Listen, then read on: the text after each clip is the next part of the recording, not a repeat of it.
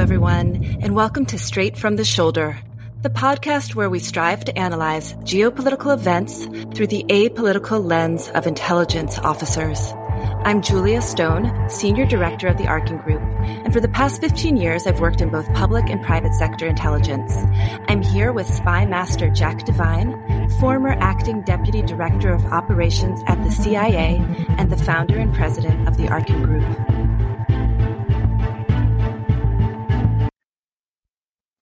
On today's episode, we're going to be discussing the increased threat of hostage taking around the world, looking at the ongoing saga of the Israeli hostages through the lens of historic hostage incidences that have informed our own national hostage policy. We'll also be talking about how and why democratic nations are more vulnerable targets of hostage takers worldwide. So while hostage taking is an ancient practice that's been historically used by groups ranging from the Romans to the Chinese, it was a wave of terrorist kidnappings across the world in the 1970s that really informed how Washington deals with hostage crises today. One of the most notable informative incidents was the first time a U.S. diplomat was kidnapped. That was in 1969 when Ambassador Charles Elbrick was abducted in Brazil. Actually, a key geographic hotspot of concern for the U.S. in terms of hostages at that time was Latin America. Jack, you were in Latin America in the 1970s, is that right? Well, I actually was jumping out of a plane in 1969 in my CT training, qualifying for air jump. Wasn't my favorite uh, activity, but I do remember the incident. And after that, I was assigned to Latin American Division at their headquarters element and subsequently I was assigned to Santiago, Chile. So I mm-hmm. spent five assignments in Latin America in the 70s and early 80s. And I remember what it was like living, uh, um, being on your toes to make sure that you were not snatched and became the victim of a kidnapping. So it was very much with us in that environment. Wow. So during that time, did you actually ever meet or talk to anyone who was kidnapped? Actually, there was a air attache in Santo Domingo who was kidnapped in 1970 and had an opportunity to, to brief him about his experience, which uh, I remember quite vividly. Uh, there were two things about it the horror and terror that unfolds. He described how he was thrown on the floor of the automobile. Is this Donald the, Donald Crowley? I'm sorry, Donald Crowley. He was the defense attache. Oh, okay. Thank you for that. So he was on the floor, and they held a gun to his head and every once in a while they click it. I mean, the the tension and fear wow. that is in everyone's heart. But what I found fascinating, and which I was grateful that he shared with me, because I then shared it with many people when I briefed them about kidnapping, is that he said for two weeks before he was kidnapped, every time he walked out the door, he just felt something was wrong.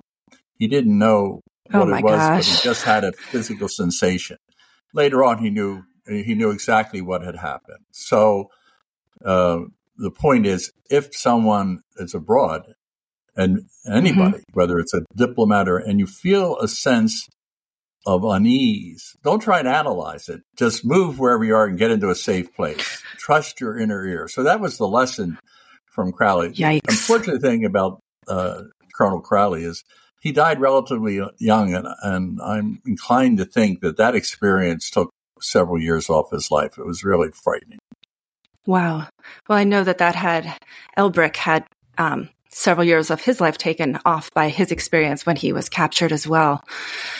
But with Elbrick's capture and with Crowley and some of the subsequent events in Latin America, the U.S. took a position that it was the responsibility of the host government to protect the diplomats that were accredited to it. And this was our initial policy, and it seemed to make some sense, right? Let the locals deal with their own criminals. But this view really shifted over time, especially when locals were unable or unwilling to deal with the hostage takers accordingly. And when the occurrences just became too frequent and widespread in places like Turkey, for example. Anyhow, it's generally thought that when US diplomats were abducted and killed by the terrorist group Black September in Sudan, in 1973, that Washington shifted course and the government stated that its new official policy was to make no concessions. But by the early 80s, though, you could already see how hard it was to, to upload this policy in practice. And Jack, you and I have spoken about this. Uh, for example, what, what happened to the Iran Contra affair, which had an aspect of trading weapons for hostages, some sort of concession, right? Later on in the deal, the official line was that weapons could be used to release them. Um, can you tell us a little bit about what happened there and the significance of those kidnappings? Hezbollah kidnapped a me, bunch of important people thought, there. Julie, with your okay. with your indul- with your indulgence, let me hold the thought sure. for a second because the Latin American experience expend, extended over a long period of time had a deep impact on the, uh, the, the Nixon administration. The public affairs officer in uh, Uruguay, for example, was kidnapped. There was no concessions, and he was murdered. So there was a growing sense of how to deal with it, as you rightfully point mm. out. Make the local government make concessions. But it was after the Black September event that an came out and impacted on us in Latin America, and that was no uh, no concessions in, in any ransom situation. Believe it or not, as painful as that is, if you're in the field, there's relief because that takes the incentive away from being kidnapped. So I think it was an important policy decision, no concessions. But as you mm-hmm. and I are going to talk, and you just raised the Iran Contra issue, it evolves into on one end we're saying no concessions, but on the other hand we actually proceeded to do it. So that there's an ambiguity in the policy today. Okay. But the the Iran Contra was indeed a uh, a, a turning point in the, a blatant, if that's the right word, blatant hostages for missiles. So, is this related at all to the kidnapping of the CIA Beirut station chief, uh, James Buckley? What's the relationship there with the Iran Contra affair in our policy? Well, I think this is a seminal moment in kidnapping. Uh, Buckley was highly respected. He was a, the reason I mentioned he was a, a bachelor or I, I think a military experience it was a very dangerous assignment. So he didn't, mm. He wasn't selected and told to go. That's the way it is in, uh, handled in CIA. You're, you're not asked if you want to go. You're told and you should be ready to, to go. No one ever says no. In this particular case, the director at the time, Bill Casey, went to him and said, uh, James, um, Jim, I'm not asking you to go. Um, it'd be great, but this is your call. And he stood wow. up and, and took the challenge. So what happened Buckley is uh, he was leaving his apartment building. He had highly sensitive documents uh, locked to his wrist when he was this walking out Beirut? of the in Beirut. He was okay. uh, walking out of into the garage, and there was a businessman with a suit who walked by him, turned around and hit him on the head with the, the, the briefcase contained bricks, knocked him out. They threw him in the car and whisked him away, Hezbollah, and they held him prisoner for 14 months. Now, here's oh the God. the gruesome part, which uh, I think is worthwhile for while for people to understand motivations. So the Hezbollah actually photographed their torturing of him, brutal torturing, and sent the tapes to the CIA. And Director Casey and President Reagan sat down and watched those tapes. And they were so incensed, so deeply. Impacted upon it that it was at that moment we'll do whatever it takes. Let's get buckley out of there. So okay. yes we have a policy but we're human beings and then we begin to respond to that. So that is the beginning because at that moment uh, an unsavory iranian approached the white house with a deal to trade hostages for missiles. And they were thinking they would get rid of uh, they would be able to uh, get uh, Buckley out of uh, out of captivity. What they didn't realize, the, the Iran Contra affair started in '85, but he had been he was killed by by June of '85. So even the desire to make the transfer of uh, missiles for hostages, as well-meaning as deeply understandable it is, it set a new precedent for negotiations. And uh, there was a great deal of controversy in the United States about changing the policy. Everyone needs to understand that's the prerogative of the president. It's not a law. So at that point, um, we, we, made a compromise with no concessions. I think following uh, administrations, you and I have talked about this in the past, there have been a series of policy statements, but in essence, it's still no concessions, but there's been so many mm-hmm. made that you have to take that with a grain of salt today. Well, I think one of the interesting things about the Hezbollah captures is that was taking place at the same time as the Lebanese civil war. And I think that our terrorists in general are more prolific in weak or failed states. I mean, where, where they're in charge, not the government, right? I mean, no concessions matters, but so do the penalties that a terrorist would face from their own government. And in a situation like that, these guys, you know, there was no government control over Hezbollah to the degree that they would stop that action or it didn't appear that they were in charge of anything. So I think that that's a a terrifying part. And part of the terror aspect of, of hostage taking is that the terrorists are in control not just of, of our hostages but of their own governments. Um, there's a footnote uh, julie on this in that uh, they did get the release of a uh, of a few hostages but shortly thereafter they kidnapped another another three or four so you know the reason you have no concessions is as a preventive uh, so that it becomes unprofitable for someone to take. If they know well, you're not going to deal, then why kidnap them? So, so what, what happened intent, in Latin America? But, like, how did the Latin American kidnapping slow down?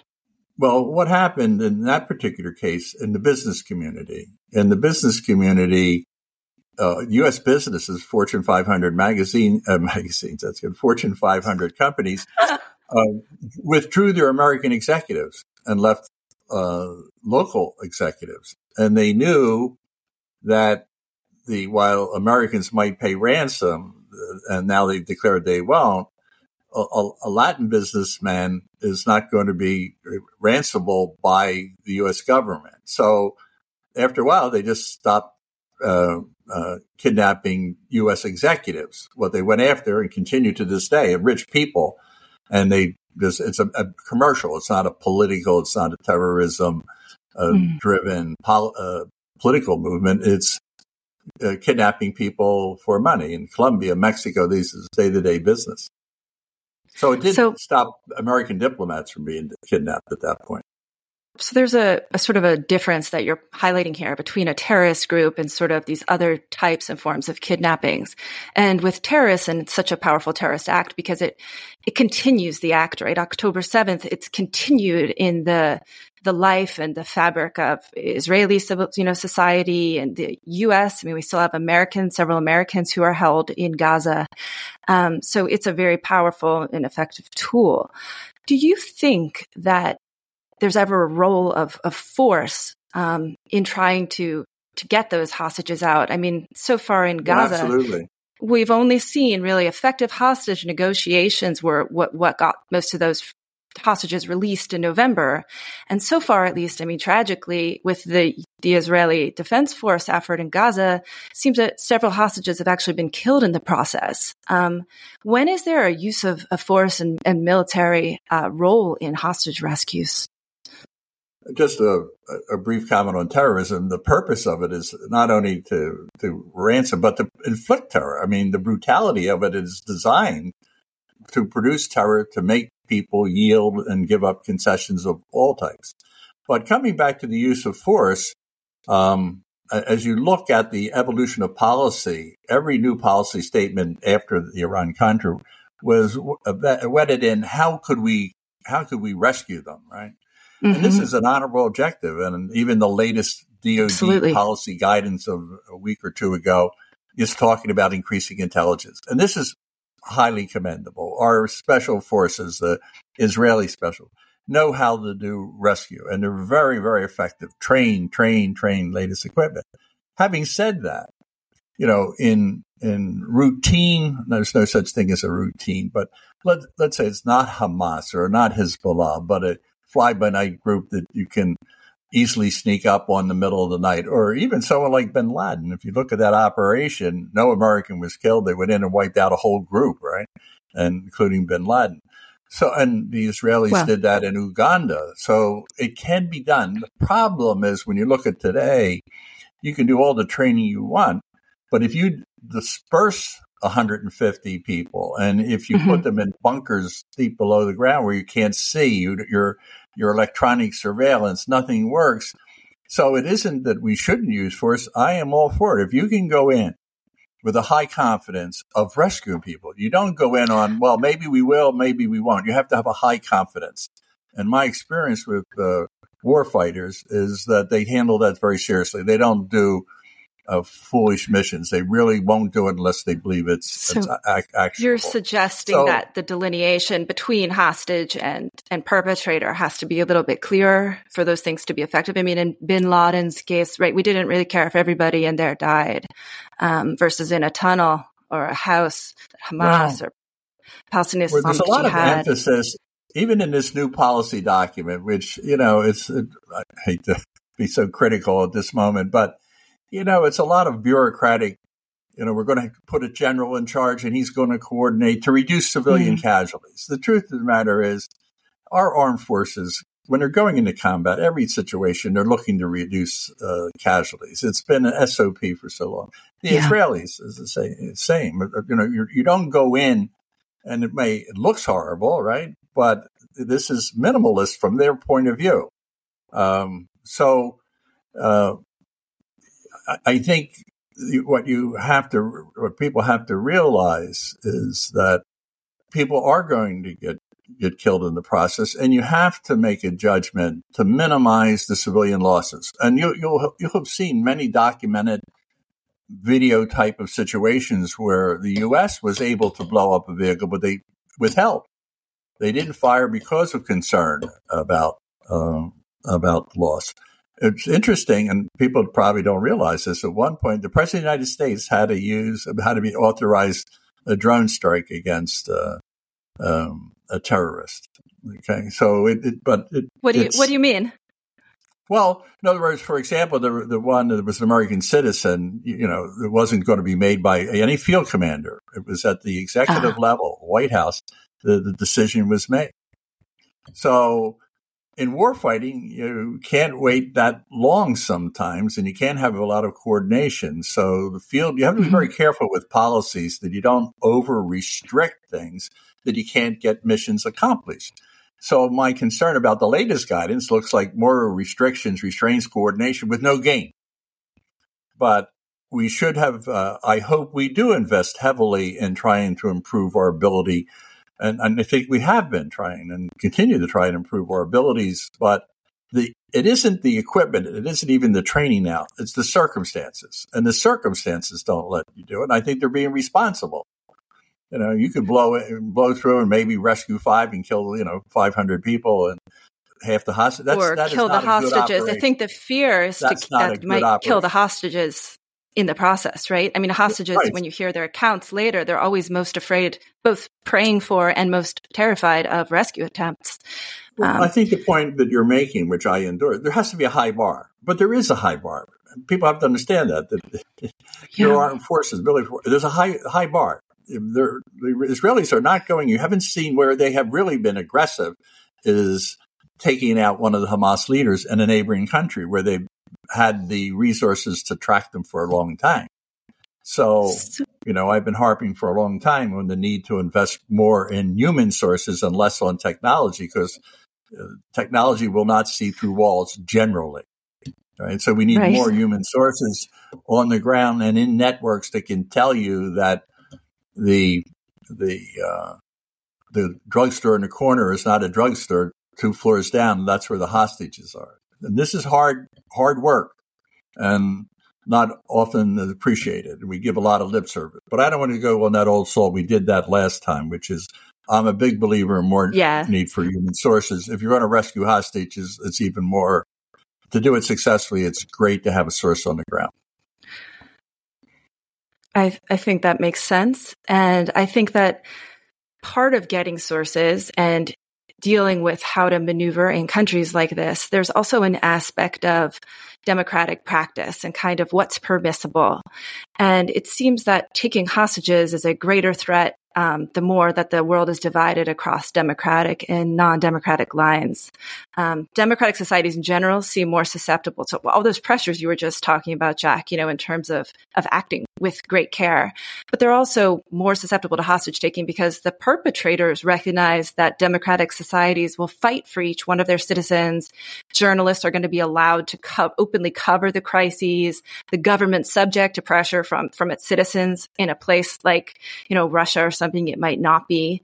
Um, and the voters, people are going to vote in response to the way that the government has handled the situations.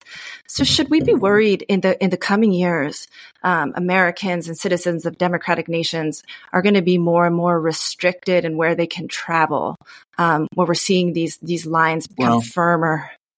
Well, you have a couple points. One is restricted travel, right? But the first one is really: Are we restricted? Are we at a disadvantage? That was the first part mm, of your question, true. which is and the truth of the matter is, democracies are always at a disadvantage in dealing with authoritarian governments. They can make they can make instantaneous decisions, do not have to care about a constituency, and they they can act uh, without uh, accountability generally. But we don't want to trade our system off because our system, our strength is the fact that we have the support of the people and that we are working within within parameters. Rule of law, uh, uh, thoughtful policies are a strength. But if you just take, go to a specific example, yes, uh, right now we have a very uncomfortable situation, the unwanted kidnappings. In other words, in the spy business, if if we catch a spy red-handed, like Colonel Abel back in the fifties, who was involved in the nuclear secrets, or they capture one of our spies, right?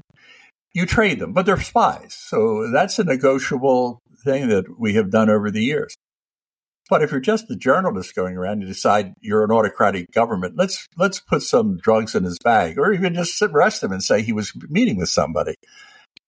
There's no room for negotiations mm-hmm. in the in, in the sense of spies. This means you're being you're basically being um, blackmailed into providing uh, concessions. I think we have to address this really right now because Russia, China seem to be in the habit of picking up people. What's our recourse in a democracy? That's your, your question. And uh, no one has asked me, but I would make sure I had a repertoire of a lot of secondary assets of theirs that I would be able to wrap up and trade. Um, or the other okay. option, which is so hard for people to deal with, you go back to the diplomats and businessmen of the 70s in Latin America and say, we're just not going to trade. If you come up with mm. a hmm. phony case, we're not trading, then they'll stop doing it. But it's a hard, hard thing for a democracy to swallow. And if you're in the position of being the kidnapped person, it's a hard, and with their families, it's a really difficult dilemma. So I think you're postulating something that we have to deal with. In fact, I'm really concerned do we have clarity in our policy? What exactly is our policy? We say it's no concessions, and then we proceed to make concessions. That is bad business because the terrorists on the other side or the nation state, they don't take you seriously. So there's no deterrent. So I think this is time. I think that Gaza is, we need to come up with a policy. What is it going to be? I wouldn't suggest we either draw it up or execute it during this crisis. But when it's over, I think we need to be get back to the mm-hmm. drawing board, not about how to modify the attack. What is our policy and get the American people behind that so that you have bipartisan support. This is what we're going to do if they're going to do unwanted kidnappings. And again, I think it has to be left to, to the people to decide. I mean, I've got my views, but I, I really think in a democracy, it's a strength. Well, thank you, Jack. That was a fascinating conversation. I do worry about um, Americans being having less interaction with other parts of the world, given all of these these new risks, and seems to be an increasing risk. And at a time when we need to be really collaborating on threats that are transnational, you know, viruses, pandemics, um, climate change, resource allocation, it seems that we are we are being more divided. So if clearer so policies can help, that would be that would be one step so, in the right direction. I'm not sure they're enough, frankly, but something. So I was in the cab today driving, driving to, to a meeting, and um, the cab driver was incensed by BBC saying they're now announcing that Taiwan uh, is going to invade China, right?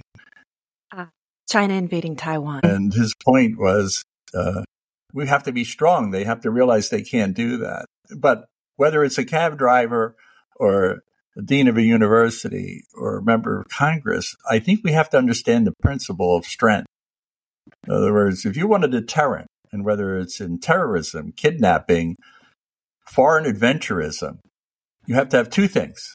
You need to have clarity of message of what what you stand for, what you will tolerate, and then you must show strength. And uh, I think we're at a period of time. It won't surprise anybody that this is my position. I think to be we have to be sure that we don't have wobbly knees in so much of the world today, whether it's Ukraine, Israel. It will be badly misinterpreted, and it'll it'll lower our chances of being taken seriously as a deterrent. Thank you, Jack. That was a, a fascinating discussion on a, a, very complicated ethical and political um, topic. Next week, we're going to switch gears and dive a bit more into the spy world. We're going to talk about issues like covert action, disinformation, and that time tested nemesis of betrayal. This episode of Straight from the Shoulder has been produced by Jen Scory.